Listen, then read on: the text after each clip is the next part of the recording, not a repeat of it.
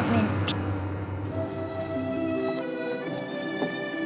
Burning Down the Art House, Part 3 Nostalgia, the Good Disease.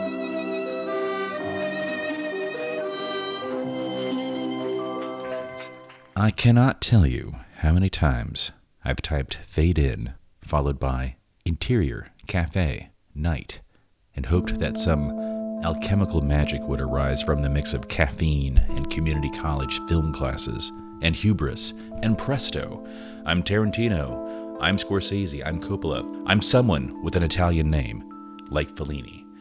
Oh, Fellini. We'll get to you, Fellini. But right now, I'm surrounded by screenwriters at the Intelligentsia Coffee House in the Sunset Junction of Los Angeles' Silver Lake neighborhood. I came here to breathe and vacation with Karen Hill, but also to breathe, to take a deep breath, and hopefully catch some of the stardust amongst the particulate matter in the LA air.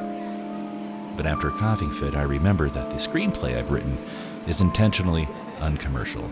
It's not a Hollywood picture. It's an art flick, so stardust, like so much sugar, would just be too damn sweet. Or, more likely, bitter.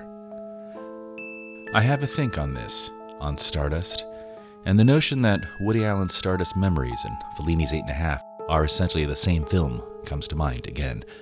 A director ruminates on life, women, and cinema, and in chunky frame glasses, and in black and white, and, and, and. We'll go into the similarities more deeply in another episode of my adult night school of the mind. But what's germane here is that both films are loaded with nostalgia.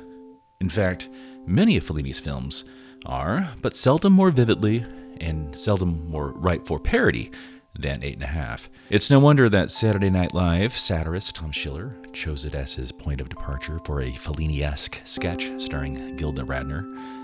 And like all parody, it concentrates the tics of its inspiration. He called it La Dolce Gilda, but don't let the title fool you into thinking it riffs on Fellini's La Dolce Vita. It may start that way with all the paparazzo bullshit, but at the heart, all the warmth and snickering at sentimentality while being entirely sentimental, that's all pure eight and a half. With lines like, Leave me my dreams, dreams are like paper, they tear so easily, and a slow pan to a pantomime waiter who has a balloon by the string, which he lets sail into the seaside breeze, I can't help but feel nostalgia. I'm just teasing. Closer. You know I love you, my little monkeys. But leave me my dreams. Dreams are like paper. They tear so easily. The term nostalgia comes from Swiss physician Johannes Hofer's 17th century medical dissertation, for which he coined the term to describe a disease that afflicts sufferers with a melancholic longing for a time and place.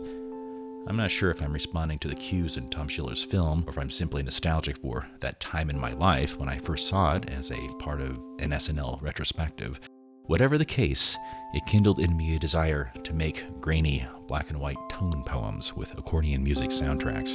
And like the other parody films in this three part series, La Dolce Gilda served to turn me on to its inspiration. To wit, I've been a Fellini fan ever since. I eventually did make a nostalgia driven project about seven years ago.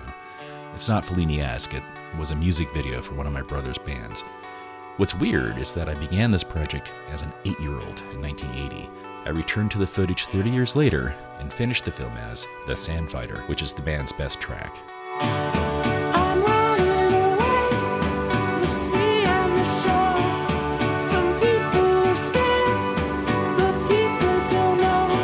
So now I'm 44 and starting another project, Pillhead.